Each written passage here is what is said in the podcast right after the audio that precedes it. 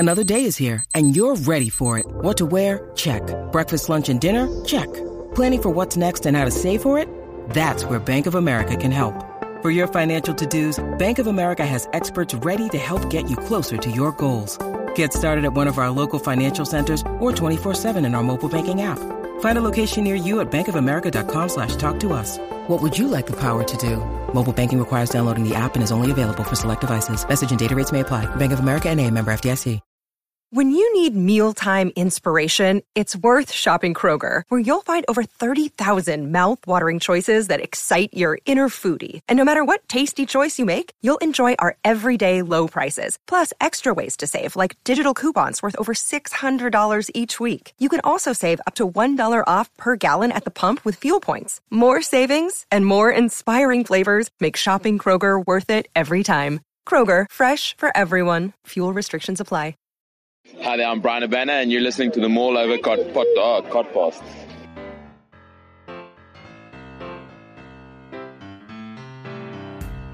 Hello, good evening, and welcome to this week's Mall Over podcast, the only rugby podcast that believes wearing a mask is like trying to keep a fart in your pants or your trousers. But that's not only... necessarily shared by all members of this podcast. No, absolutely not. And, you know, I'm not going to go into it, but I thought I would uh, open open the show with a little gag because, uh, you know, masks in it, fucking Omicron. Have you seen that the Omicron variant, Omicron B, is a um, is an anagram of no crimbo and also uh, moronic? Phil, how do we shut him up? I was I was trying to think about whether I could educate him about where the naming came from, but then I thought it's it's just it's gone past that. I think well, no, we should, yeah. You, you can educate just, me on whatever just, you like. We'll just we'll just leave him to his own little devices. I think, Doug. I think uh, he's he's he's not far off disappearing down a rabbit hole we may never get him back from. No, mate, I'm not fucking. I'm not a weird cunt. Not quite, anyway. Um, right, uh, yeah. We're uh, Mall Over Podcast. You've already heard the dulcet tones of the Chinese Lensman. Welcome, Doug. Hello. And from his isolation dungeon somewhere in mid-Cornwall, uh, Phil, farm vet, handsome. How you doing? Housewife's favourite? Yeah, a lot better than I was tail end of last week, to be honest. Are you, are you feeling better now, mate? You you all right?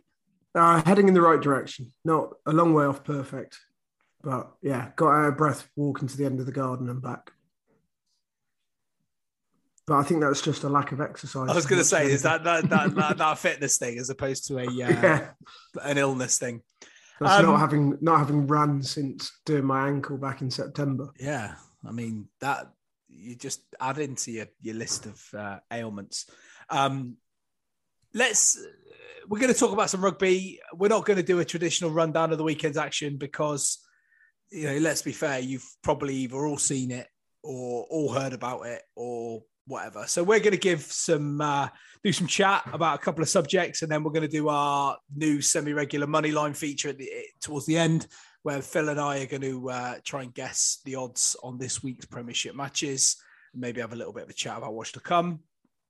But Doug, you wanted to chat a little bit to start off this week's podcast about the Championship and uh, and how that race is hotting up to, to head into the Prem. Yeah, I don't know if anyone's been keeping an eye on it. I mean, if you haven't, you probably should be, because it, it's shaping up to be one of the... In in all of the last sort of ten years of Championship action, there may, there may have been like a couple of seasons where you had maybe Bristol and Worcester fighting out for one promotion spot. But in a year where there's so much jeopardy and almost... Um, almost sort of... Um, A, a little bit of sort of lackadaisic, lackadaisicalness about the uh, nature of the Championship, where everyone thought, well, Saracens are up, no one's been relegated, so therefore Ealing will just stroll to the league. Uh, there's a, a, a real f- sort of four-way struggle for for promotion in that league. And in in a time when we're looking at, uh, you know, being three or four weeks away from the Premiership being dead rubbers, waiting for the um playoffs to start, it could be that the Championship is where the most interesting rugby is going to be happening for a good deal of the season. And I, I just, I, I cannot believe that you can't watch it anywhere. It's astonishing to me that this, this rugby is, is not available for human consumption beyond going to the grounds and watching it, which admittedly we could all do, but the profile of that competition could be immeasurable. Like, it could be elevated to a level where people want to watch it regardless of there being no relegation or promotion for the next couple of years, because it seems to me like the, there's games going on every week in that division that could be just unbelievable Wait, to watch. You think that you think the R F U in their current standing, I mean, it, we've seen it demonstrated over the past eighteen months or so that it doesn't doesn't have to cost an arm and a leg to put to even set up some kind of live feed with a commentator, even if it was on the. Well, I, I, um, I don't remember. Was was it you that said Pirates had wanted to shoot one of their matches, but were told that they couldn't because yeah. it didn't Premiership standards? That's right. That to me is just insane. But they were doing. I mean, if you if you look at what. what they were doing for the Premier fifteens. I know like Nick Heath and Tom May do a lot of commentary on it, didn't they? But a lot of that is on, on the Premier fifteens website and on their Facebook page and stuff. And it's only almost like a single gantry camera streamed live. You know, it doesn't have to be a multi-camera setup. It doesn't have to be a sophisticated load of stuff. You could, if you could make it accessible to people, and like you say, the top four teams in that league, your Pirates, Doncaster, Jersey, and, and Ealing, there's more than likely going to be a top six clash every, pretty much every week that's going to be really worth a watch. And it, it it's just so short-sighted. Honestly, I, I, I I'm almost, I despair a little bit about it because they've had a golden opportunity. And What what exactly are the R F U doing at the moment? Because all they seem to be doing is pulling money out of grassroots rugby, pulling money out of the England setup, pulling money out of women's rugby, pulling money out of the championship. To what end? To pay twenty-five blokes every three months a load of money to play for England, and so I think a load of blokes at a corporate hospitality venue. I think the problem is they're They're using case studies from our very near neighbours, um, case studies where you've taken relatively successful, albeit not necessarily that commercially successful, multi-tier setups, and then they've consolidated them into a regional approach and, and with ring a ring-fenced approach, and they've seen a degree of kind of uh, increased performance at a competitive level from certainly the Irish regions. um, Scott, the Scottish national team are doing relatively well, and they're looking at them going, well, maybe that's what we should be doing and concentrating on our on our core product of England rugby and trying to build that through and, and the Premiership that we're going to ring fence and we're going to bring everything into this one solid product. But the reality is our rugby playing environment and, and infrastructure within England, because of the the quantity of clubs, the quantity of players involved, the quantity of um, schools that are involved as well, is a bit more like our, our cross-channel neighbours in, in the French, who have an incredibly successful top fourteen. They have an incredibly successful competitive second division and are reaping the rewards at, at both a commercial and an international level. Um, and I think they've they've taken the ship and decided they were going to try and put it down the canal rather than going out into the wide open ocean. The problem that I see is that the R F U don't have any real jurisdiction over the Premiership, and the Premiership is dictating really what, what's happening, because at the end of this season, when this one team goes into the Premiership to make it a fourteen-team Premiership for Uh, what I believe is a further two seasons before there's the potential for any re- promotional relegation. They that fourteenth team is then given an opportunity to buy shares into P R L to then become one of the, the, the fourteen shareholding teams. And once that happens, the, the door's going to be firmly closed again, because there, there's no way that when they get in there, anyone's going to vote to bring back um, promotion and relegation anyway. It's the most nonsensical thing I think I've ever heard. I mean, to me, it, it, the way the Premier, the way the R F U should be looking at this is going, right, Premiership, you're your own thing. Yeah. Like, you're getting nothing from us. And if that means we can't have the players, we won't have the players. Because, believe me, the players will want to play for England. You know, that's where they're making a great deal of money. And if England could solve this whole debate by just going, well, we'll pick England players wherever you play, we'll pull our money out of the Premiership, and we'll we'll put that money directly back into the Championship, and the Premiership can go on its own and be lucky, and we'll have our pyramid system, and we'll see how we get on. They're never going to do that, obviously, but but if they were to do it, you find very these... quickly that, that yeah. the Premiership club wants to clubs want to be involved in it. It is it's so much like the European Super League discussions that were being had, where all of a that's, sudden that's they, that's essentially what the Premiership is. Yeah, it is. It's it's owned by the clubs, the vast or. Certainly the best part of it, or forty-nine percent of it or whatever, is owned by the clubs.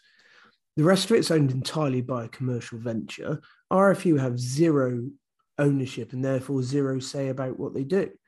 Um, so television why, rights got nothing to do with the R F U. Money into it. Yeah. Uh, no idea. But because the, what the R F U care about is is England rugby, and, and they perceive that they've got to put money in because the clubs have got them over a barrel.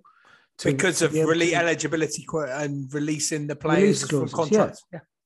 yeah. yeah well, because, you've only got to look at what, what happens if they don't is the R F U go go moaning to the to World Rugby, and World Rugby say, well, actually, we can't really have a say over this because it's a commercial venture. Yeah. And the only the only people who could then have a say over it is the European Club Rugby thing, whatever they're called, who do the E C P R. Yeah. But then they're not going to go, actually, we don't want the English clubs involved because they bring value to the product. So everybody's over a barrel over this, apart from the Premiership. Yeah. And they'll make money. Well, I say make money. Well, some, of, some, of them, some of them make money. Very small amount do. But yeah, so... And they'll make prop, money out of the pockets up. Of their chairman. Yeah, and well, absolutely. But then they... they're propped up by the money that they get from the R F U to release their, their marquee players. And all, all that will happen eventually is that the international windows will get smaller and smaller. Players will have injuries, in inverted commas, so they're not released for England duty. And it'll become in this, this club versus country battle.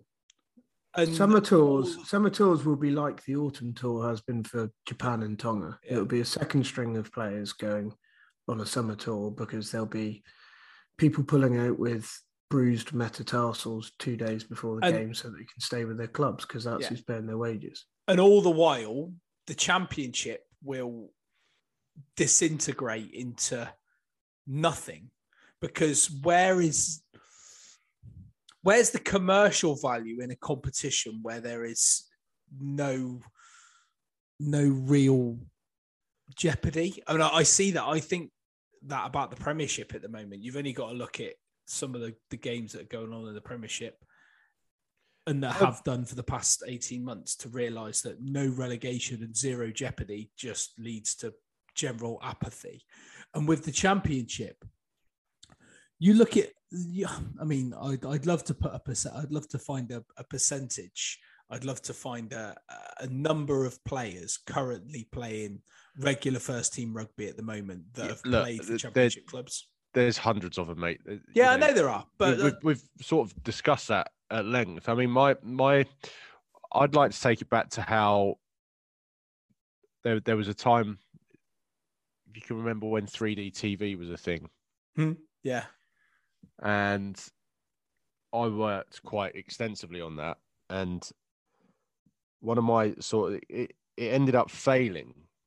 But one of the things that I used to take into meetings that I had with certain um, parties that were involved in it was that if you don't believe in this as providers of this service and producers of this kind of television, why is anyone that's out there going to buy it, because they'll understand that even the people that are making it don't believe in it. And I feel like that's how the Premiership is at the moment, uh, how the Championship is at the moment. Why should anyone care about it? And why should anyone, why would you ever sponsor a Championship rugby team? Why would you ever get involved with a Championship rugby team on a, on a corporate level? Or why would you ever use it as um, an aid to business, when even the governing body of that league, that's written all over the names of the branding and all over the names of the, the, the clubs, clearly don't believe in it. It, it. It seems mental to me that anyone would be involved in it. And and for just a minimal amount of foresight and almost not taking a punt, but just having a little bit of conviction around what you could achieve with that product, it could change the whole rugby landscape. And my my guess would be that they're being asked not to by the Premiership clubs for fear of their product being diminished as well. I think there's a little bit of an element of um you know, let's keep the the, the fans that we have got for us and and not for anyone else. So to add context to that, Doug, the top sponsor listed on the Cornish Pirates website is Penzance Leisure Centre. I was just look. I was just looking at that to see who the shirt sponsors were for the for the Championship rugby clubs. So they're, because they're advertising to people who are going to come to the gate. So they're advertising to that one to three thousand people who are going to turn up to a home match. It's you're not going to bring in the big bucks doing that. Um, and if you're not going to bring in the big bucks because it's not on telly, you're, you're also not going to help build that product. It's it's a circular system. If you look at you look in football, uh, the clubs that have a decent F A Cup run, the non-league, lower league clubs, that end up getting a lot of money through gate receipts for, for those games, but also end up then getting exposure. And as a result of that exposure, are then all negotiating better sponsorship deals. It's becomes self-perpetuating. But I mean, probably one of the first things that's worked down this this direction, or or maybe it wasn't one of the first things, but one of the, the big things is a is a loss of a pyramidal cup um, competition, and instead we've had various incarnations of a shitty Premiership Cup, cup or an Anglo-Welsh Cup that nobody cares about, that becomes an under twenty-ones cup for, I, the, for the team. I'd, I'd stop short. Like, you know, I said we said about a Pilkington Cup from all levels, where you can have your amateur guys that would then get weeded out as you go further up the pyramid, blah, blah, blah. I'd, I'd settle for a cup competition that just involved the Championship clubs. Straight straight knockout. Yeah. yeah, thirty-two, yeah, yeah. thirty-two clubs, or yeah. call it, I don't know, twenty-six clubs, and those those top six from the Premiership get a bye to the second round. Yeah, or just or just, or whatever, or just or have a bye. Yeah, just have and a, a straight, bye in a straight knockout competition. Yeah, I agree. I absolutely agree. And at least it gives those it gives it gives those Championship clubs the ability for for some further exposure as well. I was just trying to look at the sponsors. I mean, the Jersey Reds were a little bit different. They had some fairly major backing as far as sponsorship goes within there. Probably companies um, based in the tax, tax haven of well, Jersey. Santander, yeah, um, yeah banks, et cetera. Um, but, yeah, you look at some of the others. But, um, Doncaster Knights, red, their, their red kit was sponsored by a company called M F Hire, tool hire company.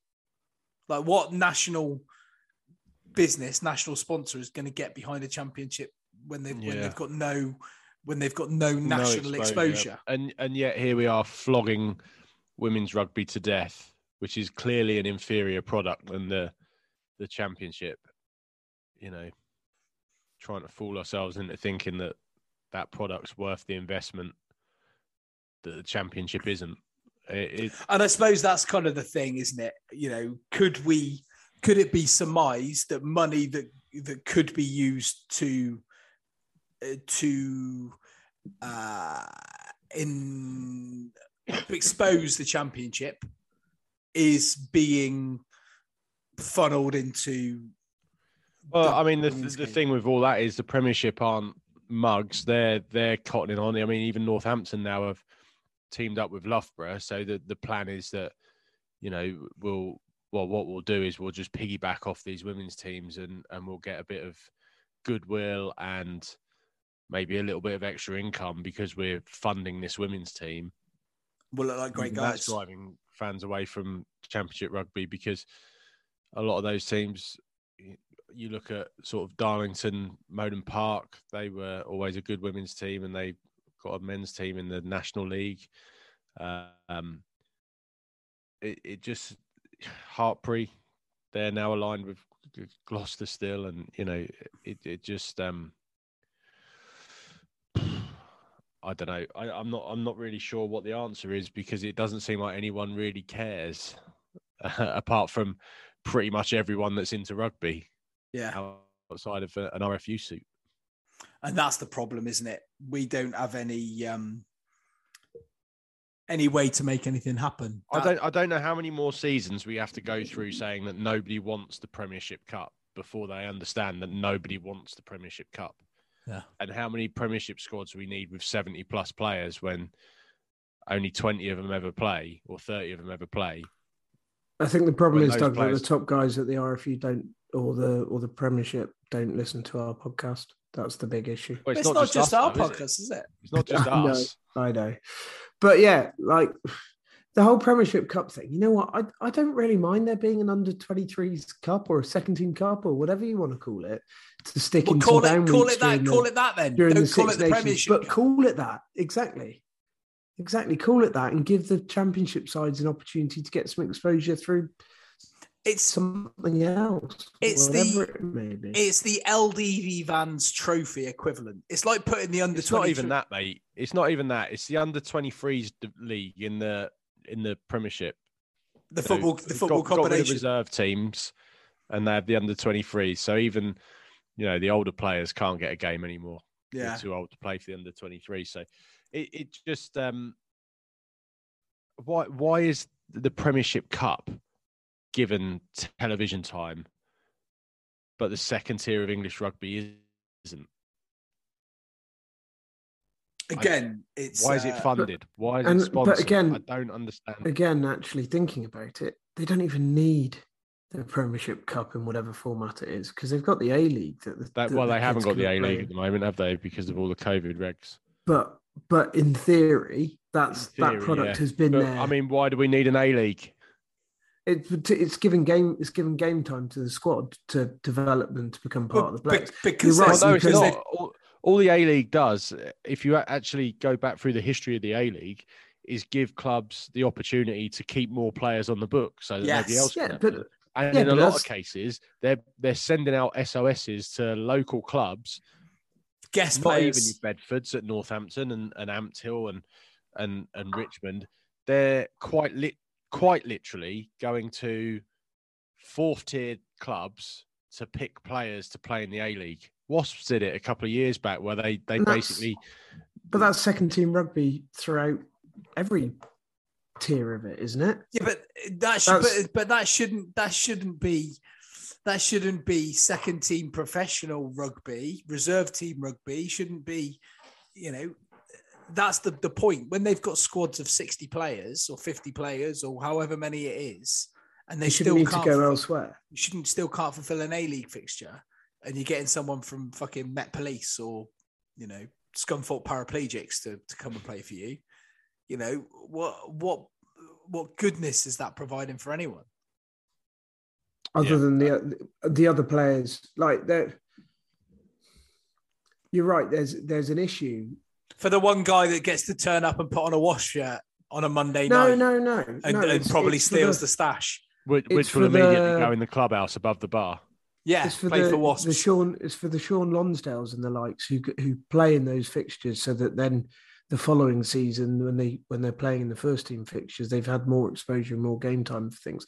And they could do that out on loan to a championship side. It's the other way to do it. And um, that that would be that would be for me a better. I'd rather see I'd rather see that more dual registrations, and but and you could find a way to do that. But kind of yeah, allowing salary cap. Absolutely, privileges is the wrong term. But then, but, but, but then that that then increases the that then increases the um, quality of the championship. It then gets more youngsters coming through for the championship clubs because they're playing potentially with these better players. It allows those wage bills to become a little bit more sustainable in the championship because a lot of it's offset by the by some of the Premiership clubs, and those borderline players are still getting regular week in, week out competitive rugby to either find their way back to fitness from injury or to blood themselves if they're a bit younger in in in the ways of um, professional rugby. But yeah. with the support of the Premiership and the R F U. It doesn't need Premiership. The, the, the Premiership, it doesn't need support. It needs to be its own thing. I think Does it? the time has come for the R F U to cut the reins on the Premiership, and if they don't release their players, so be it. I mean, that's never going to happen, is it? So why it's not, not think about it the other way around and go, well, actually, what about if the P R L made it the uh, Premiership two, or you know, whatever it might well, I mean, be. Premiership two is a great idea, but I don't think there's enough clubs that now the.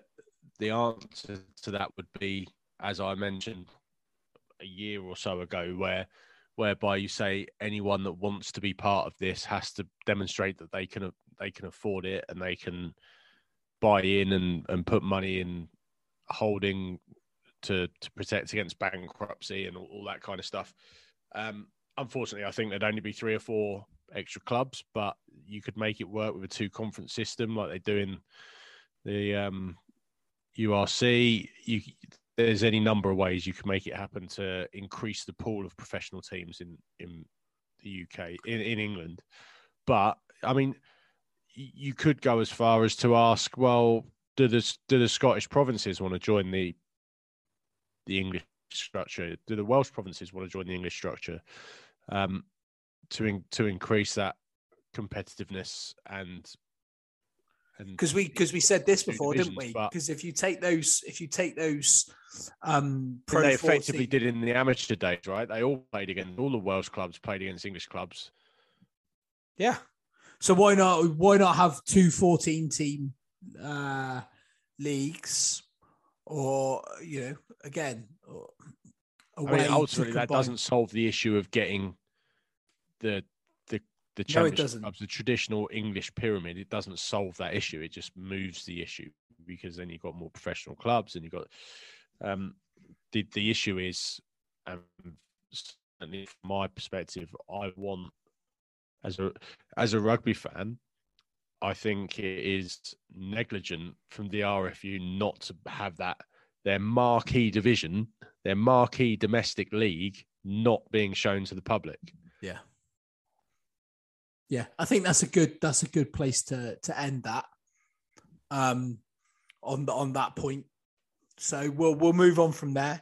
Um, last week, some big news coming out of World Rugby uh, around eligibility criteria.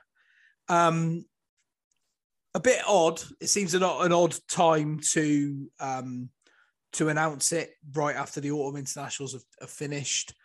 Um, Lots of interested parties, but Phil, what do you what do you make of the the revised eligibility criteria and and how it's going to impact international rugby moving forward? So, I, I think they've. I still have this fear that, um, and and I actually raised this. Dan, Dan Leo has been the primary proponent of this, pushing it forwards.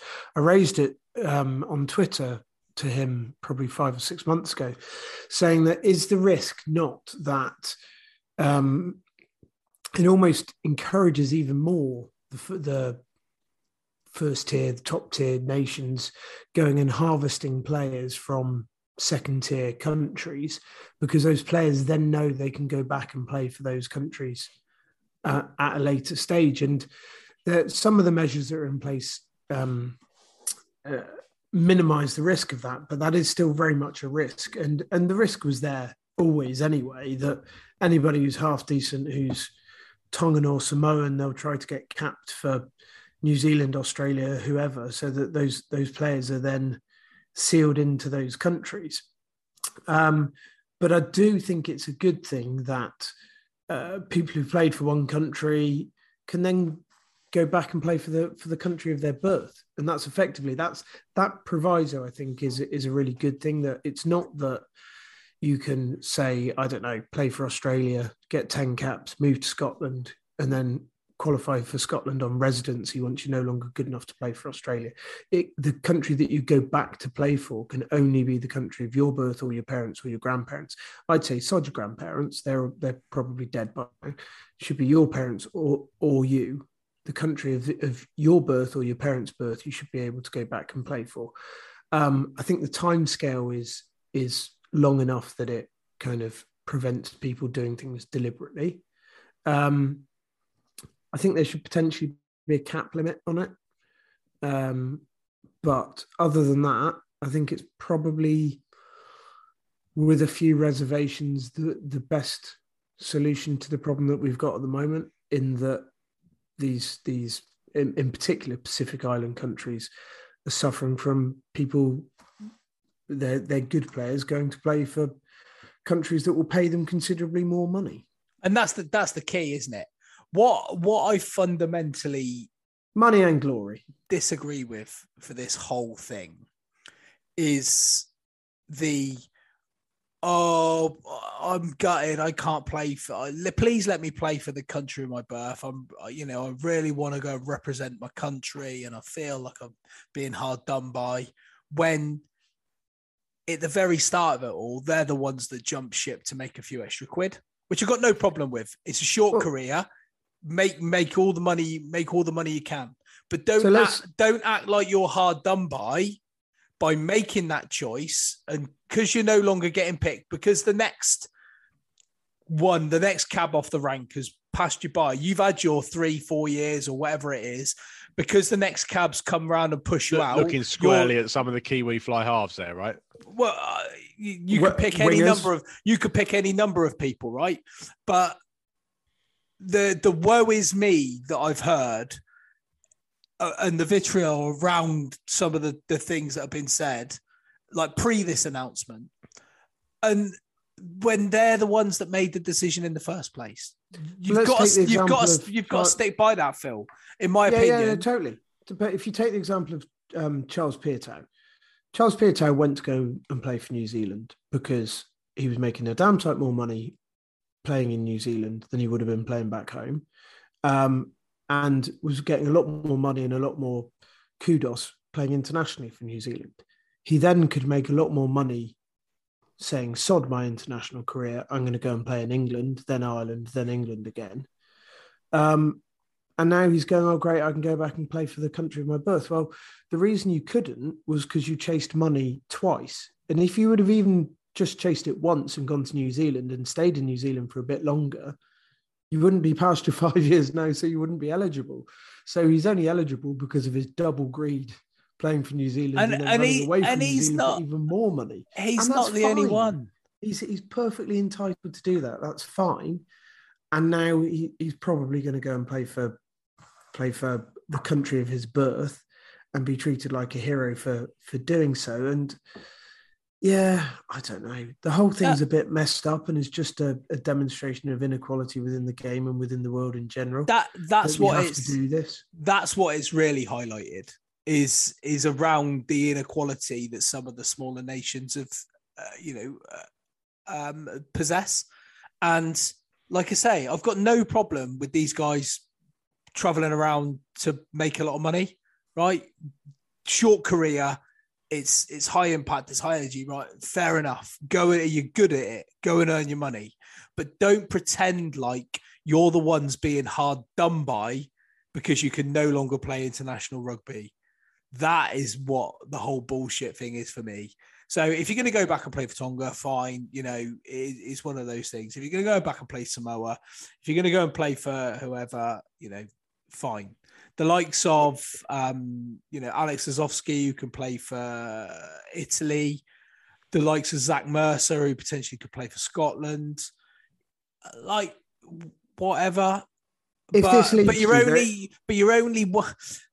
The the issue, the kind of issue is you're only one manager sacking away from being back in the fold. If, Do you know what I mean? Like, yeah, yeah, totally. In, or, rug, in rugby, in rugby, international managers tend to stick around for a little bit longer. And in general, directors of rugby, they they, they get a lot longer than, than they do in, in football. But it is demonstrated, demonstrable in professional sport. You are only one managerial change away from being the flavour of the month again, or conversely, not being flavour of the month again. So if it if it leads to Tongans, Samoans, Fijians going back to play for them, which means that younger up-and-coming Tongan, Samoans, Fijians play for them at a younger stage because there's, they're getting to play with a Charles Piatow or whoever, so that that quality of talent pool stays within the country for longer. In five or ten years' time, the reality is you don't really need it. Yeah. And you know what? If those guys decide to do that and it makes New Zealand that much weaker, then inject it into my dick. Because essentially yeah. that is what will happen, and it might even it out a little bit. Or you you you do away with all of these fucking residency rules altogether, and you say you play for the country where you were born or your parents were born, and that's it. Full stop. Done. Yeah, Not- and there are and there are issues to that. Um, like, like what? Like, uh, is it, was it Underhill was born in Germany because his parents were on an Air Force base yeah, at the uh, time? But, yeah, but okay. Um, like, and I'm talking, and okay, uh, what's his name? Toby Faletau. Oh, Tau, sorry, Taulupe Faletau. He was brought up and raised in Wales. He wasn't born there, but he went there at a very young age. Um, Manu Tuilangi. Manu Tuilangi is English. He's been here since he was like pre-teens, um, and, and that's and that's kind of if you're if you're raised in the country, I think so, it's a bit different. So there will be no, there'll obviously be nuance, yeah, to a certain and, extent. And, and I think yeah, if you're in a country by the age of whatever, pick up, draw a line in the sand under which kids are not going to be headhunted to go and play rugby. But, for but that but that's if you're in that's a country the, by then. Then you that, can play that's the difference. Like let's say pre fifteen years old, fine, because you don't know what's going to happen after after that. It's the, it's the guys that hop around after go oh, got a bit of a sniff of the money or got you know it's it's your yeah it's your W P Nels or your James Lowe's or your whatever. Doug, where are you on this? Um, I think anything that raises the standard of international rugby across the board and stops the domination of three or four top teams could be great. Um, I think there's any number of players that represented England that could go on and play for Scotland or, or you know, any of the smaller nations. Summer, summer. I don't think where you would go with that. uh, yeah, I think I think it's a good thing. Um, I did try to have a little rudimentary look for players that would be England players that we would be eligible for Scotland and Wales, because um, I'd rather any England players that were eligible for Ireland didn't play for Ireland. Um, but it turned out to be too much hassle, and I couldn't be bothered to finish it, so I didn't. Um, I think it's probably good for the Pacific Islands, but you've you've also got to ask. In the majority of cases, you're you're looking at players in almost exclusively in their thirties being added to squads that have sort of got a little bit of a thing going. You know, um, I'm not sure that adding Tangeli Nairavoro to the Fiji squad makes Fiji better. Um, yeah. I mean, adding Richie Mo'unga to Tonga not Richie Moanga, who's the uh, Lima Sopwanga to Tonga. Does that make Tonga better? Probably, but does it make them immediately eligible to get to World Cup quarterfinals and semi-finals? But probably not. So but I, I think guess it's arguable we... or negligible the difference that it'll make, certainly at the next World Cup. Um, longer term, it, it may well make a difference because players could get to the point where they finish a World Cup cycle with one nation and go, well, I'm twenty-seven now. Um, it's it, it's hit and miss whether I'll be eligible for the World Cup four years or whether I'll be good enough or even in the plans to keep playing for England or New Zealand or Australia or at the next World Cup. So do I turn down selection for those nations and look to go to the World Cup in four years with my nation of birth or the nation of well, if you're if you're a, if you're a Kiwi back three and you've just done a World Cup cycle, you know you won't be there for the next one because that's well, what they do. Right. So, but also, I mean, there's any number of nations that could you could you could say that about. So, could could you? I mean, what would be to stop, for argument's sake, were Gary Graham a little bit better? What's to stop Gary Graham saying, well, I'll go to this World Cup with Scotland, I'll immediately retire from Scotland, and then I'll try and get in the England side for the next World Cup, and I won't play for Scotland for the next yeah. three years. I'll give it, myself twelve months. Sorry? I'll give myself twelve months to get in that England squad. Exactly. And I, I think you could start seeing players making that kind of decision. Your point about does there need to be a cap limit, I, I'm not sure how you can arbitrarily set a cap limit. I mean, Warren Gatland did it for Wales, but I'm not sure that's manageable or even probably legal, given the wording of how they've set out this stuff that's going to happen from well, next so, year. But so the, I think the, the longer-term effect will be that there'll be more South Sea Islanders doing a World Cup cycle from the minute they get to New Zealand to the end of that World Cup and then going, right, I've done my New Zealand thing. Next World Cup, I, I can get. I've got my twenty caps for New Zealand. I'll go and get seventy for Tonga or yeah, Fiji and, and with Islands. and with who cares? Yeah, Papua New Guinea. Um, yeah. With that in mind, what's the stop then?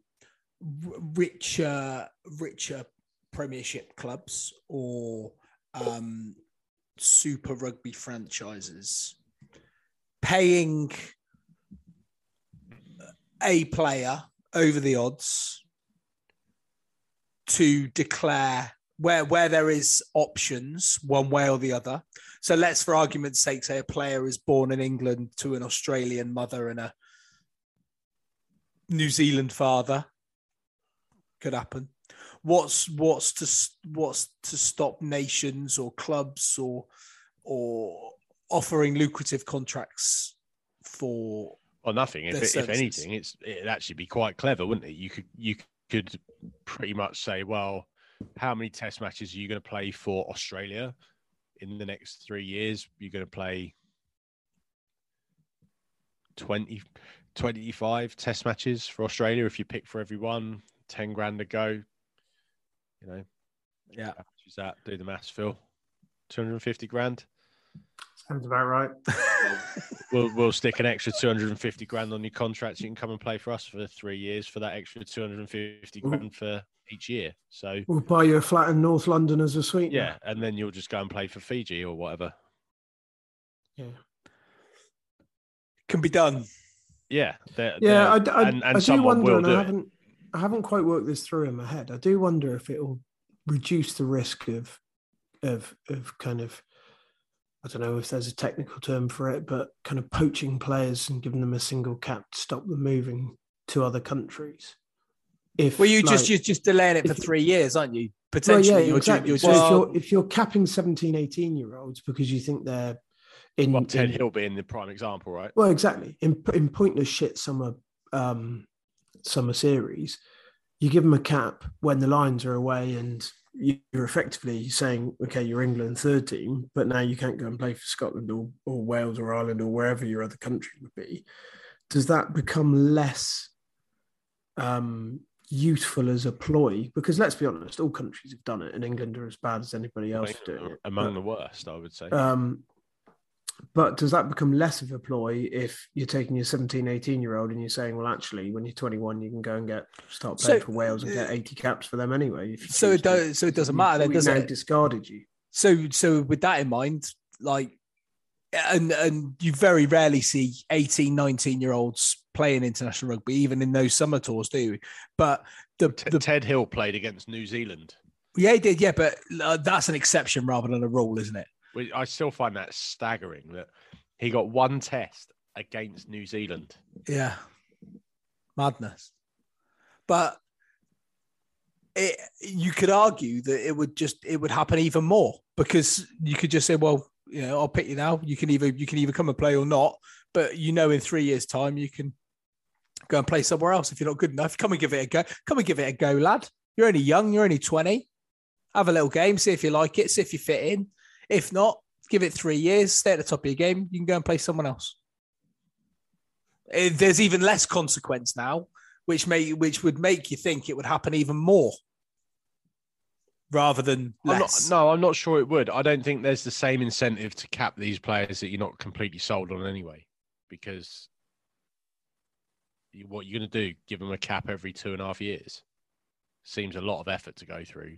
Yeah, but no, stop, no, but they, stop then getting Bevan Rod. But but then, but then, but then, players are even more easy, even more easier discardable. Not not that any international coach. I mean, I can't even think Eddie Jones I, I, really cares. Sure I don't right, think right, they right. care. I don't think they care, mate. I don't think they care about the, the feelings of the player, whether they've got one cap or fifty caps. But I don't. Think I don't think they give a shit. Change that. I think. No, that's. I, I don't think- That's what I mean. I don't think it makes a decision, but I think it makes it more.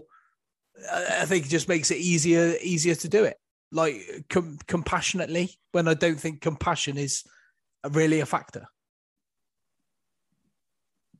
I don't know. Well, I don't either, Russ. Okay, but you're you're disagreeing. But you know, I think I don't know. It's it's an it's it's an interesting one, isn't it? Time will tell, won't it? Time will tell. Um, should we? Should we leave that there? I mean, oh, let's sure. Move on. Yeah, let's leave it there, Russ. What the fuck is the matter with you? He's all giddy, isn't he? He's had a week off. He's been a bit poorly, and now he's a bit fucking poorly, giddy. Bloody hell! I was on my, I was on my death's door. Uh, of course you were. You fanny. Um, Doug, let's do some money line. Let's go through the money line for the weekend, and we'll we'll. reflect a little bit on the uh, on the prem as we as we go through. Okay, um, so we're going to start with let's start with well the rundown of games. I think there's one, two, three games that are really going to be entertaining this week. There's one that I think could be an absolute shit fest, um, and two that are okay. So if, should we start with the worst game of the week, which is actually on Friday night? Oh, yeah, cool.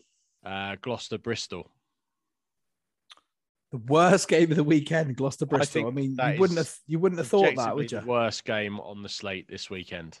Bristol are really struggling, aren't they? It's a, yeah. It's an odd one this season, almost you know, not having that the likes of Rundrandra. Well, Doug, you said you said about. Um, We're only three or four games off teams kind of mailing it in because they've got nothing left to play for this season. I think Bristol are probably there. But they're, they're probably there already. Anything not making right, yeah. top four is going to be seen as a failure for them. And I can't see them making top four. Well, um, not, not, not anymore. Five, it'd, be, it'd be some five run. games already. Um, now, obviously, they didn't see him play this week, but... Um, and Northampton are, are, are generally playing well. But when I have seen them play this season, they've been really uninspiring. So Bristol are third from bottom with fourteen points. They're currently eleven points out of the top four, which that's a long way, isn't it? Yeah, it is a long way. Gloucester are sixth. I mean, they have twenty-three points, but I've watched Gloucester a number of times this year and they're not very good. Oh, the top for me, the top four stay as the top four are at the moment. Well, so you think Northampton are going to stay in the top four over Exeter? I mean, if Northampton yeah. get a bonus yeah. point win this weekend, they'll be well six points clear of Exeter. I, yeah, I called it at the start of the season. I don't think Exeter are making playoffs. Wow. It's interesting. Um, we'll come on when we come on to Exeter in a minute. But you, it is, you know, we said in a season where everybody potentially will, could beat and might beat anybody, and it just stays really close and no team will really run away with it. Leicester, Leicester are top at the moment by what, eight points, seven points, but they're not. No one's running specifically away with it, and I don't think they will. All teams will be resting players. All teams will rotate, and teams will will pick up defeats. Some teams will pick up more defeats than others, and I think Exeter will pick up more defeats this season that was than. Fabulous. Than they ever, than they ever, than they than they have in recent seasons, simply because they uh just look just look not at the way good. they're they're not as good. No, and and they're missed. They've they've been missing some players through through injury. I think the Are we talking that, Wasps on Gloucester here? Oh yeah, sorry, we're going. Yeah, let's talk um, Bristol and Gloucester because that's what you're talking about. Um, so on the money line, where is the game? Is is it at King's Home on Friday night, Doug? Uh, the game is at Gloucester. So okay. Yes. On the on Gloucester, the Gloucester to me, Gloucester to me are a funny team. They they don't have many. Start. I mean, when you've got Billy Twelvetrees running in forty meter tries, it, you know, Ollie Thorley seems to have. I mean, maybe Eddie Jones was right about Ollie Thorley because he's done nothing this season, from what yep. I can see. Um. They seem to get away with it quite a bit. They've got, I love their new number eight. He, he he's played, I think, nine, eight or nine games for them. I can't remember his name off the top of my head. Someone will, someone will be shouting at their radio, but I can't. He looks a very good player, but just Clement. Clement, there's the there's the boy. He, he looks a decent player, but I don't know. They're just two teams that just are lacking something for me. I, I'm not sure what. I mean, you could say Bristol are lacking a Semi-Randrando, but yeah. Uh, Bristol, I think Bristol are missing more than that. But I, I don't know. I think Gloucester, because we're so used to them doing a Gloucester and looking half decent for about fifteen minutes and looking despicably average for about fifty and then throwing it away at the end of it. Actually, for for all of that, they lost their first three matches of the season, and, and then they've been squeaking wins left, right, and centre. And I think they'll do it again against Bristol, to be honest. But I think that's probably more a reflection of Bristol than it is of Gloucester. Uh, yeah, I think I think Bristol were so exceptional last season. I think they were they were for for ninety-five percent of last season they were. Quite convincingly the best team. They're probably the best team to watch. I mean, a lot of Harlequins fans will will disagree with that, but I think as a team, and when they lost that semi-final in extra time, you know, when it just felt like the, the that Bristol bubble just completely burst and they're struggling to to get back any continuity off the back of it. And it, you talk about teams having their window, you know, Bristol seems to have slammed firmly shut off the back of that semi-final. Um, having said that, the way that Gloucester tend to play and the, the games I've watched them this season on that on that newly um, crowned plastic pitch, you know, you know, like Kenilworth Road was in the eighties, Doug. That's the Kenilworth Road in the eighties, mate, was one of the worst places to play football in the country. I played on it. On that plastic, proper old school plastic proper pitch. Old school AstroTurf plastic. Yeah, that. Real hard, sandy, like yeah. playing on concrete, basically. Yeah, yeah, it was yeah. horrendous. Um, But obviously Gloucester's four G isn't like that. But yeah. I think that... um, Also, Gloucester's four G, one of the most stupefying decisions I've ever known in rugby. I don't understand yeah. why they felt the need to do it. They had a decent track. I know, yeah. And, and, and a decent never... track and a, and a history of forward-based rugby. Yeah. yeah. Real, real odd. Um, I, I'm going to say that on the money line this week, that in my opinion, it should be Bristol by a hair, but I think based on form and the fact that Gloucester are at home, the money line will say Gloucester by five Eight. Gloucester, Gloucester by, by eight. Five. Yeah. I reckon Gloucester by eight. They're, well, you both... they've, only, they've only lost what? one since twenty-fourth of September. Uh, but the bookies have got Bristol. No, uh, they've actually got Gloucester by four. So oh, here we go. Here we go. Now we're yeah. cooking.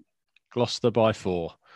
I find that staggering. I, I both teams will do their best not to win, um, but I think I'm going to say a draw on this one. Oh, imagine. Yeah.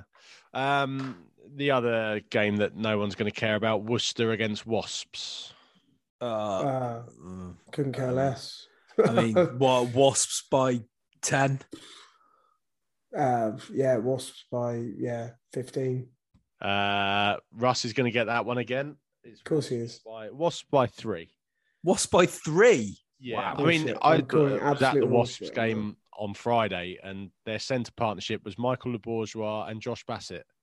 And Gloucester, it's no wonder Billy Twelvetrees was running tries in from forty yards, because that is not a centre partnership that would be striking fear into the hearts of many, oh. is it? Josh no. Bassett, he yeah. played at thirteen. They had Josh Bassett at no, Josh Bassett at twelve, I think. What? And Le Bourgeois at thirteen with Francois Huhart on the wing.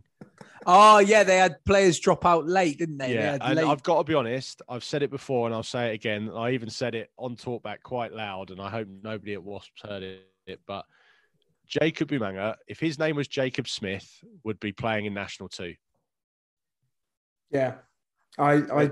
I do not see it at all. He, he is, is he is slow. Hopeless. He knocks he the ball defend. all the time, makes bad decisions. He wears leggings. Yeah. It's just it, it, the whole thing. It's just a He's bad look. Got shit hair as well, hasn't he? Oh goodness me! Honestly, the play he is comfortably for me one of the worst fly halves in the Premiership. And the, another thing we should revisit is the um, the Dalton line for the fly halves. Yeah. Through the season. Um, interestingly, you say they started Huhard on the wing and yeah. Bassett in the centres. Yeah. Yet, yet kept Gopeth on the bench. Yeah. I don't think Gopeth wants to start this season. I don't. Well, I think he's got. I, I no mean, but that's because but, he's nine hundred and eight. Yeah, that's right. Exactly. But he but surely, sh- surely, if you're the director of Rugby at Wasps and you've got the choice of putting Josh Bassett at twelve and bringing Huhard on the wing, or saying to your, yeah. you know. one of your premier backs, even if you are forty-five, mate, you got to start at twelve here because... Listen, you know, mate, if he'd have played in the All-Over Invitational, he would have been comfortably the oldest player on the pitch. And and given that every time he goes near kicking a ball, the, all the commentators talk about is how he was brought up kicking in really windy Taranaki. Like, he'd be perfect. Where, where he hasn't played for roughly exactly, thirty-five yeah. years.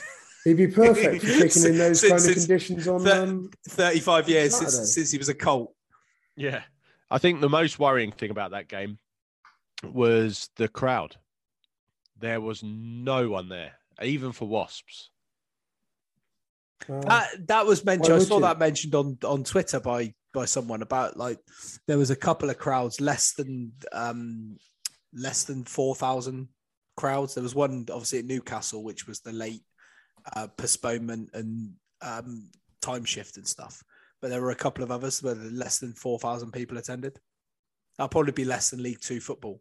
Plymouth Argyle had fifteen thousand people there. Did they really? Yeah, regularly getting over ten thousand people. Plymouth regularly Tells every you home game. To know about the product at the moment. Yeah. So moving on, Russ, you're two nil up. You need one more to avoid the Ooh, defeat. Um, it's about time. We'll go for the least sexy of the two remaining games. Northampton against Bath at the Cinch Stadium at the Franklin's Gardens. The Cinch Stadium, fucking sucker. Uh, yeah, th- yeah, that can do on. Um, I don't even really want to talk about this now, Doug. Now you said that. Okay, give me a number because it's nearly your bedtime. Okay. Uh... Saints by nine. Russ? It'll be more than that, but...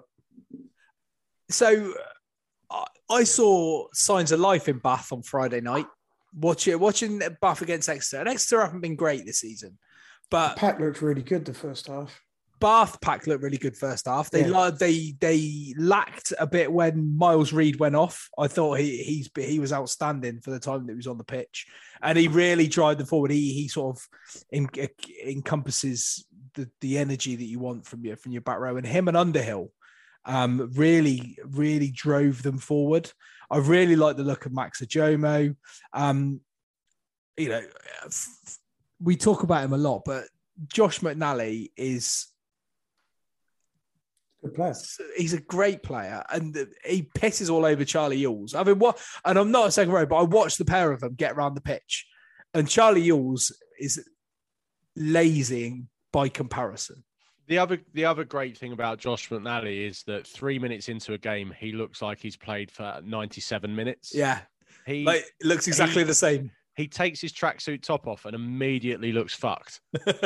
um, yeah, Tom he looks the same minute one, minute eighty. Yeah, and and Bath had like and Bayliss was was the other one who who was really good, and like they controlled the Bath seemed to control the game really well in the first half. They they kept possession. They forced Exeter to make mistakes. Um, I thought that uh, well Spencer kicked brilliantly, and where Bath where Bath lost it really was in the second half. After sort of sixty-five minutes, they were they were up. They were they were comfortable, and they took off Spencer and Bailey in a double substitution. Brought on uh, Joe Simpson and Danny Cipriani.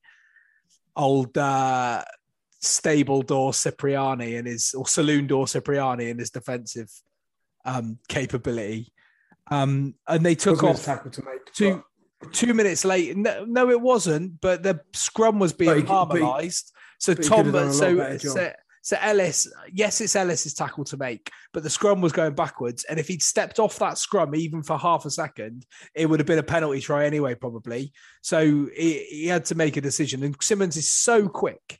He's so quick that I'm not entirely sure he would have made that tackle even if he was ready for it. I'm, well, Phil, I, I was going to I'm ask not, you a question, actually. I'm not buying that at all. I, Go I, on, I, Doug, I want to ask you a question about that that try. Yeah, I've watched it a number of times, and it seems like Joe Simpson doesn't communicate that one hundred percent Simmons picks the ball up, because the Bath eight still got his head up the second row's arse as he crosses the line. one hundred percent yeah. So um, you got two things there. Ellis has to have his has to at least be looking through his eyebrows, because you know, you know Simmons is going to pick and go there. one hundred percent you know he's going to do it. So he's got he to be at least telegraphed it by switching out to the open side, right? So he, he went into the gap between the flanker and the eight, rather yeah. than yeah. Yeah, which says, I'm not pushing, I'm waiting for that ball to come, and then I'm going with it. Um, it was absolutely telegraphed. And he, he's got to, at the very least, have his chin off his chest and, be, and have his eyes open. And then as soon as you see the guy's feet move, or you're watching the ball, and as soon as the hands are on the ball, you can get up and you can move. Um, he didn't even let a glove on him, Phil. Mate, he, he, still, he was still, he was he was still bound when Simmons was over the, the try line. That's what I'm now, and now that was Simmons, that was the flanker. Does Simmons still score the try? Probably, but he has to at least move. But you're right. The second point on that is Simpson's got to be absolutely screaming that the ball's gone, um, and and at least then it's somebody else's sure. responsibility. Or, do you not think though, like from a defensive uh, point of view, yes, you've got to trust your flanker to make a tackle, but in in that era, they, they are dead underneath the middle of the posts. You would almost have like a, a guard on either side that says, well, you know, if they're going to, if he's going to pick and they get, make him ship it wide, make him do something. If we have a guard either side that's going to meet him as well as the flanker from either side, then at least we got half a chance. If we're trying, if we're going to make him pass, anything could happen, but at least they'll score wide. Yeah. Yeah, and you see what a, I mean. So you can you condense. Yeah, there is a you bit condense, for that. Definitely, you can condense you your centres either yeah, side. Yeah, you just have you have your you have your yeah. centres literally as a guard on it on yeah. on either side of the on either side of the scrum. Could they well, not? You only need instance, it. You only need it on the open side, because your your your nine should be able to at least slow them down to give your blind side a chance to get up. Say say what you're going to say there, though, because that's you might have just popped into my head as well. Well, could could you not have taken your flankers off the scrum and put in your wingers to play as flankers? And then st- stood your flankers on the posts. I I think you're asking for a penalty try if you do that, right? Especially especially as the um because Especially, you're because you're signposting it so strongly. I mean, yeah, and I guess the, they the did ref's get going to be concertina in the scrum yeah. previous, didn't they? So yeah. Um, but I mean, you could take you could take Underhill off. I mean, I'm not sure he was on the pitch. I think Rocco Duguni was off, wasn't he? Yeah, Rocco was off. Yeah, it was McConaughey and Muir, wasn't it, on the wings? Well, you could put Muir's basically a second row anyway. Yeah, he's flipping huge. You could play, you could play him on the flank. Yeah, yeah. Um, but uh, no, the other point I wanted to make about Bath is that when Tom Dunne was t- people talking about him for England selection, and and I think he. He was in the squad and then he got a couple of injuries at just the wrong time. Um, and he was this, he was this absolute tackling machine who just, he would just smash anything and everything that moved and would hit his arrows pretty well as well. And he's just turned into an absolute liability. He's a penalty machine. He gives away three or four stupid penalties every match for just diving over the ball or arguing with the ref or just stepping over offside or something. And it, like, you just, if you played with him, you just want somebody to drag him aside and go, what the fuck are you doing, you dick? Just chill your beans a bit. Yeah. I think, I think Bath's he, bench um, let them down. He, he got a lot of hype after that Northampton game, didn't he? Where he, um, you know, where he was shouting, yeah, take the scrum, take the scrum. And then they beat up one of the worst scrums in Premiership history. Yeah. Maybe that's sort of gone to his head. Um, Let's move on, Russ. You said, um, no, Phil, you said plus nine, didn't you? Uh, yeah. Saints. Uh, Russ? Um, yeah, it's, it's, I'm going to go more than that. I'm going to go Saints plus twelve. Okay. Well, um, it's actually Saint, uh, Saints by nine. So, ooh, Phil gets that one right still there. In it. Extends the competition somewhat. Um, yeah. So we've got three games left, all pretty good. Uh, the worst of the three, in my view, London Irish against the Falcons. I, uh, you and me, you and me both, Russ, saw a chunk of the Irish game against Quins, and they looked really good. They've they've assembled a squad of mid thirty-year-old quality internationals. They've particularly in the yeah, they've got they've augmented by a load of kids that are brilliant. Yes, it is. Yeah, exactly. Um, and in Jackson, Coleman, Simmons, and Crevy, they've they've got quality there. Rona, mate, build, Cur- build Curtis Rona was unbelievable. Class. He ran into Luke Northmore at one point, and Northmore did not know what day of the week it was. He tried tackling him with his forehead. Yeah, it was why. Fucking ridiculous. But um, oh, but the Irish would have been out of sight. If Tom Pardon had, had just made two different decisions. No, no, no. It was Hassel Collins twice. Oh, yeah, it's Hassel Collins. Yeah, but, and they would have been yeah, out of sight. Right, yeah. it, it was a lot yeah. tighter than it, and it had to be for Irish, because all Hassel Collins had to do was pass it once on two occasions, and it was a walk-in. Um, yeah. But Nick Phipps um, and Jackson and, let's say, Creevy, Adam Coleman, I think, is underrated and, and doesn't really get the, the kudos he deserves for his leadership role in that team. I think he's brilliant. Um, and Rogerson as well. And they, like, let's say, the back three, when they had Loader playing, Hassel Collins, they had a guy called Rowe, Scottish lad called Rowe, playing yeah, on, on Saturday. Got caught out a little bit on the Saturday. on the first half. Yeah. But... But they're they're they're a they're a good little team, London Irish. And what I like about Irish is, even like, they've got a real dogged attitude. There's a, there's at least two or three occasions in the last eighteen months where they've been the best part of thirty points down, and they've and they've come back to draw or win. And there's a lot of teams in the Premiership that would have just fucking mailed it in by then. And and that's what I like about them. Well, they've drawn three games so far this season, which must be yeah. some kind of record. Drawing three out, three out of nine is mad. Three out of nine, yeah. Anyway, right, and, get on the money line. Newcastle look like they're going the other way. They look like they they started firing on all cylinders and are just faltering a bit. I think I Newcastle, know, Newcastle are. Worcester, you, you need to throw that result out because, um, I mean, it was a, a rearranged fixture. Uh, it was belting down with snow, I think. Newcastle are a decent side, although Carl Ferns remains the most overrated player in Premiership history. Um, I'm going to say Irish by six. Uh, I'm going more than that, and I'm going to say Irish by ten. Uh, Phil gets it again. Irish by seven. Oh, fuck. Ooh. Two each. Two each. Okay, a couple of good games to end them. Uh, well, certainly one on the Saturday that'll be uh, entertaining. I think this is the B T game, but uh, Exeter against Saracens. It's surely got to be the B T game, isn't it? Like, if it isn't, it's got to then... be, yeah, I think it is. Let me tell you, because I, oddly, I should know that because I put together the camera crews for this weekend. So, are you? Are you? Uh, yeah, are you I've in the got, hub again? Yeah, at the hub, we've got Irish Newcastle, Worcester Wasps, and I'm directing Northampton Bath this weekend. Nice. So big, big shot.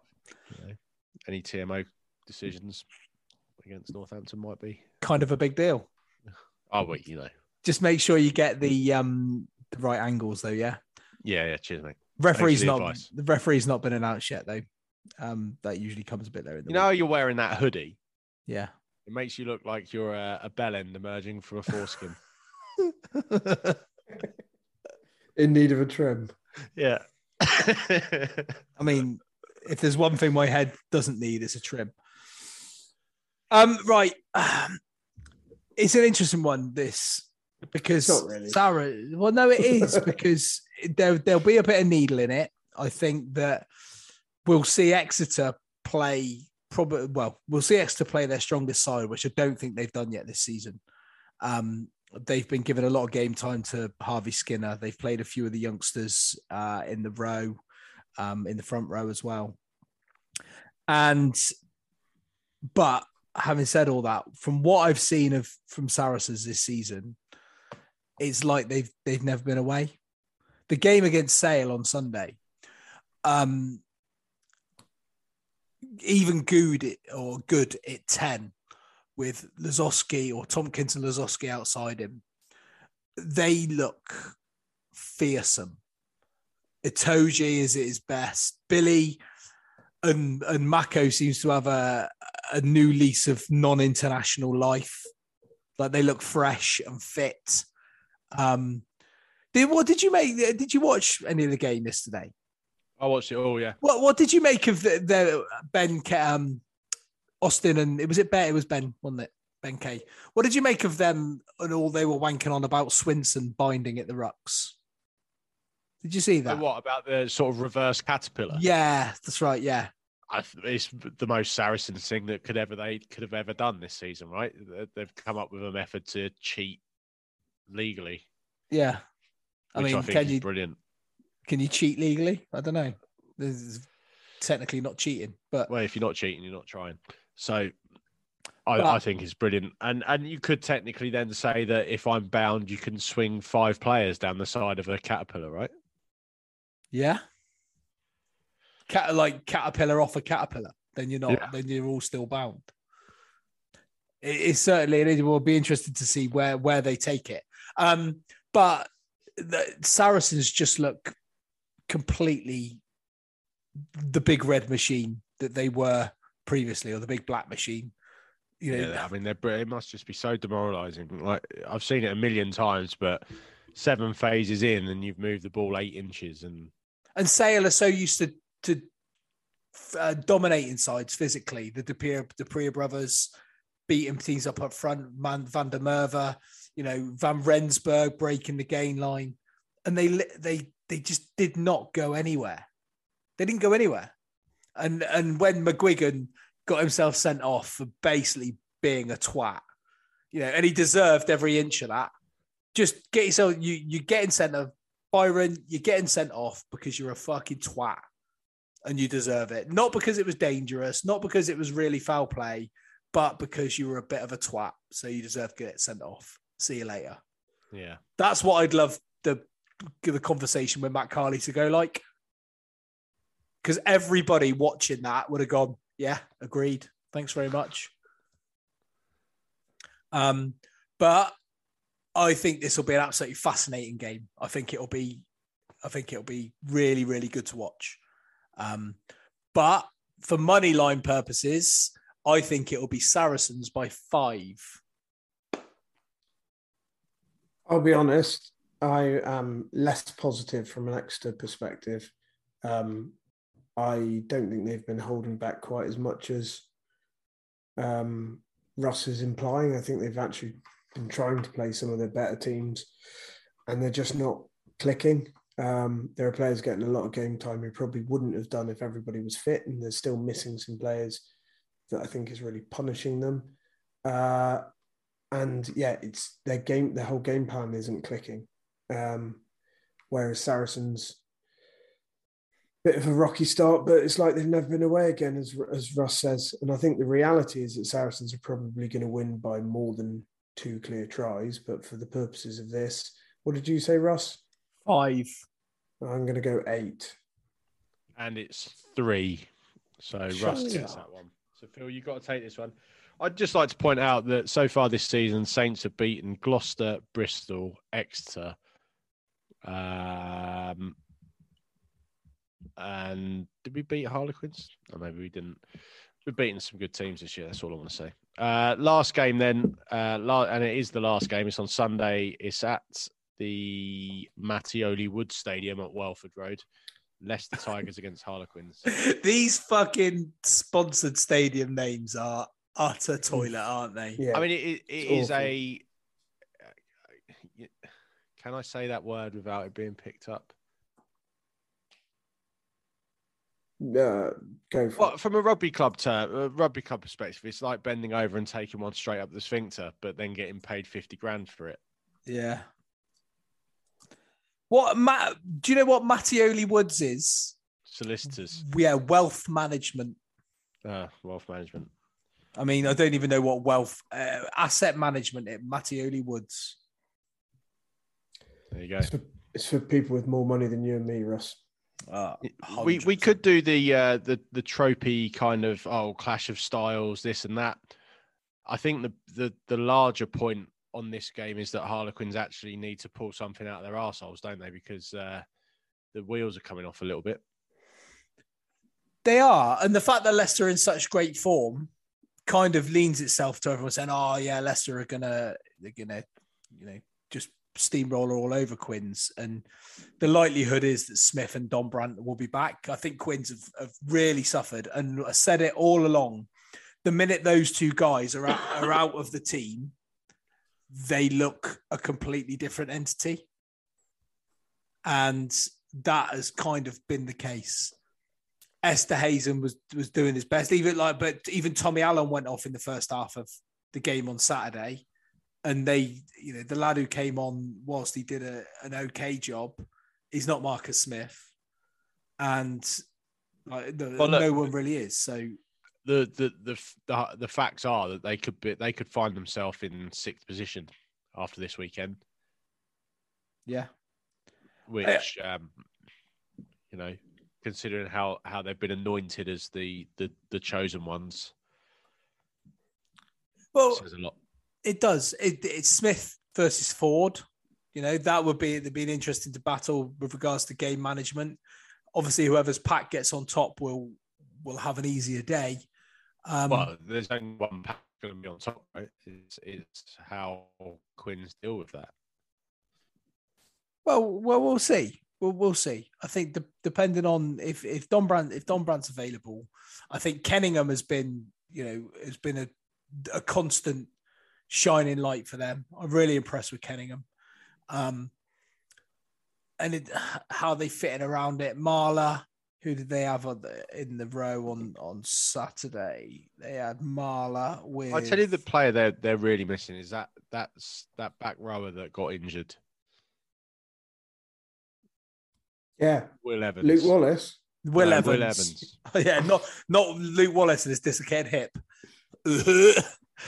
He dislocated his hip? Yeah, Luke Wallace did, yeah. Oh, God. Yeah, no that's thanks. Um, Will Evans, you're right, yeah. I think they really miss him. He's it's a real shame. I, I thought he was England level good when I saw him last year. I mean, the but the back row for the back row for Quins on Saturday against Irish was Chisholm, Lorday, and um, Kenningham. Lorday's decent, Lord, mate. I, I like thought Lorday looked all right. I think I thought he played really, really well, and I thought um, Levis, Louise, Stefan yeah. Levis played played a. Pretty good this is game where we as need well. Ben but, here, isn't it? Yeah, exactly. But I mean, the the Leicester pack are just doing things at the moment, and um, yeah, I just, even with Smith back, I just think everything's clicking in the right way in the right right time for them. Um, and I think the bookies will... Uh, Off a bye week, Leicester, as well. as well, that extra week's rest, whether that yeah. comes into it or not. I mean, I, I don't know what the stats are for teams coming off bye weeks this season, but, you know, I, I can't imagine yeah, it would make that much difference. Nice. Why would we change the um, habit of a lifetime? Exactly. Uh, no, I'm going to go Leicester by five. I'm going to say... Um, more Leicester by eight. And the winner of this week's, um, I guess the Lions is no one, because Phil wins. It was Leicester by four. Do I uh, do I not win by virtue of getting one exactly spot on? No, no, no, no, no you don't. Thank you. Thanks for that. Um, should we get on to any other business? Considering Roger, we're already past Phil's bedtime. That yeah. This nice quick pod is, uh, yeah, cool. Um, Phil, you go first then. Um, just want to speak very quickly about uh, coronavirus. There was a, a long thread on the Twitter group about coronavirus um, that I tried to keep out of, and then told Russ that he was talking shit. Um, but you know what? People are allowed opinions, and that's perfectly fine. You're allowed to feel how you feel about stuff. You're allowed to feel that you don't want to have a mask on, or you don't want to be told what to do, or you don't want to take the risk of going outside because you're worried about it. You're allowed to be afraid. That's all good. What you're not allowed to do, and what pisses me off, is when people make up shit and make up lies. Facts are facts. Opinions are opinions. And there's people on both sides of the argument making up lies to, to back up their argument. Um, and you know what? Just say how you're feeling and behave how you want to feel. And that's fine by me. That's it. Fair one. Douglas? A uh, couple of things this week. Um, first off, Russ coming through absolutely clutch again and getting the cricket ticket. So big thanks to you for that. Yeah, we're um, going to the test match. Never in my life have I ever met such a doer. I think in apart in, from uh, apart from the Mark two, yeah. Um, um, I think they call it in in with the guys I play golf with. They call it being a busy cunt. You are a busy cunt, yeah. Without a shame. Um, there was something else that I wanted to say, but it's completely gone out of my head. Um, oh, ball bags. That's annoyed me. I guess we'll never know. I guess we'll never know. Uh, I haven't really got anything. There's a couple of bits of news that, that are making me laugh around this whole um, Maxwell and Epstein um, case that they're banning all media and all people from the courtroom from, like it's some kind of weird conspiracy. Um, Tottenham uh, Premiership football still being um, called off at the last minute because of a bit of snow. I find that fucking incredible in this day and age that that, that can still happen. Just get the orange ball out. Get the orange ball out.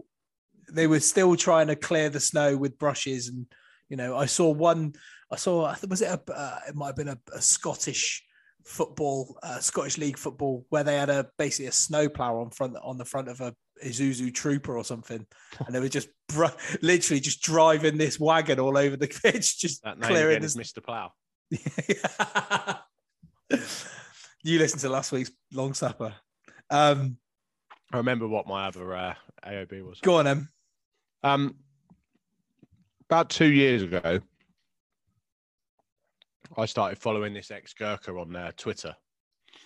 Who you going to say this ex-girlfriend? Uh-huh. I started following my ex-girlfriend. Mate, if I followed all my ex-girlfriends on Twitter, I'd be following upwards of six people. um, yeah, I started following this ex-Gurkha on Twitter, who was an ex um, special forces soldier who who who left the military and was planning on climbing all fourteen of the the um, Uh, highest peaks in the world, which are all over eight thousand meters, and he, he was doing it in as short a time as possible. And um, I happened to turn on Netflix today, and lo and behold, there's a documentary about it. Um, it's an hour and forty minutes long, so it's a bit of a commitment. But this dude is, I mean, he's he's, he's not human. He, what what he did and what like his outlook on, on life and the way he carries himself and everything else about him is, if you've heard nothing about it, uh, I would advise you you watch it. Um, the guy's name is Nims Purja. Um, and he climbed all fourteen. Sounds sounds sounds like a, a bit of a superhero. Well, mate, A, he was a Gurkha, so he's already pretty mental. Yeah. B, he was in the S B S, so oh, even more mental. Even more mental. C, he's climbed an eight thousand meter peak, which I've literally got a book, and I can say that because I have got multiple books about people who have climbed one eight thousand meter peak in their life.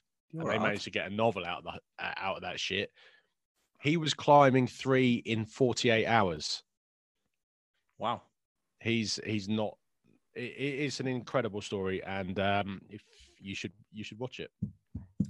Cool. Uh, and I'm quickly uh, googling, googling the title. What what the name of the, the documentary is, because I can't remember.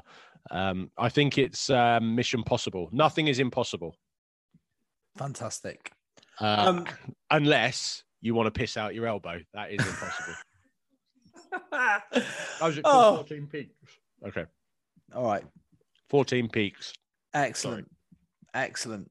Um, I would, yeah, let, let's leave it there, because um, I, I could go into some other bits about people losing their minds about T V shows like Strictly and I'm a Celebrity, because there was, you know, the camp was destroyed by wind and people are going, why isn't I'm a Celebrity on? This is the disgrace.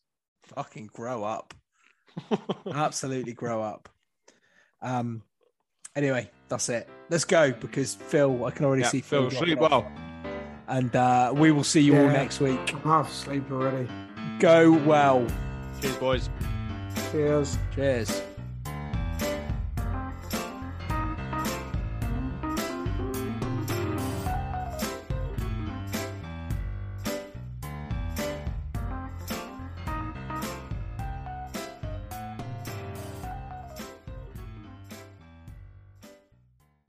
Sports Social Podcast Network.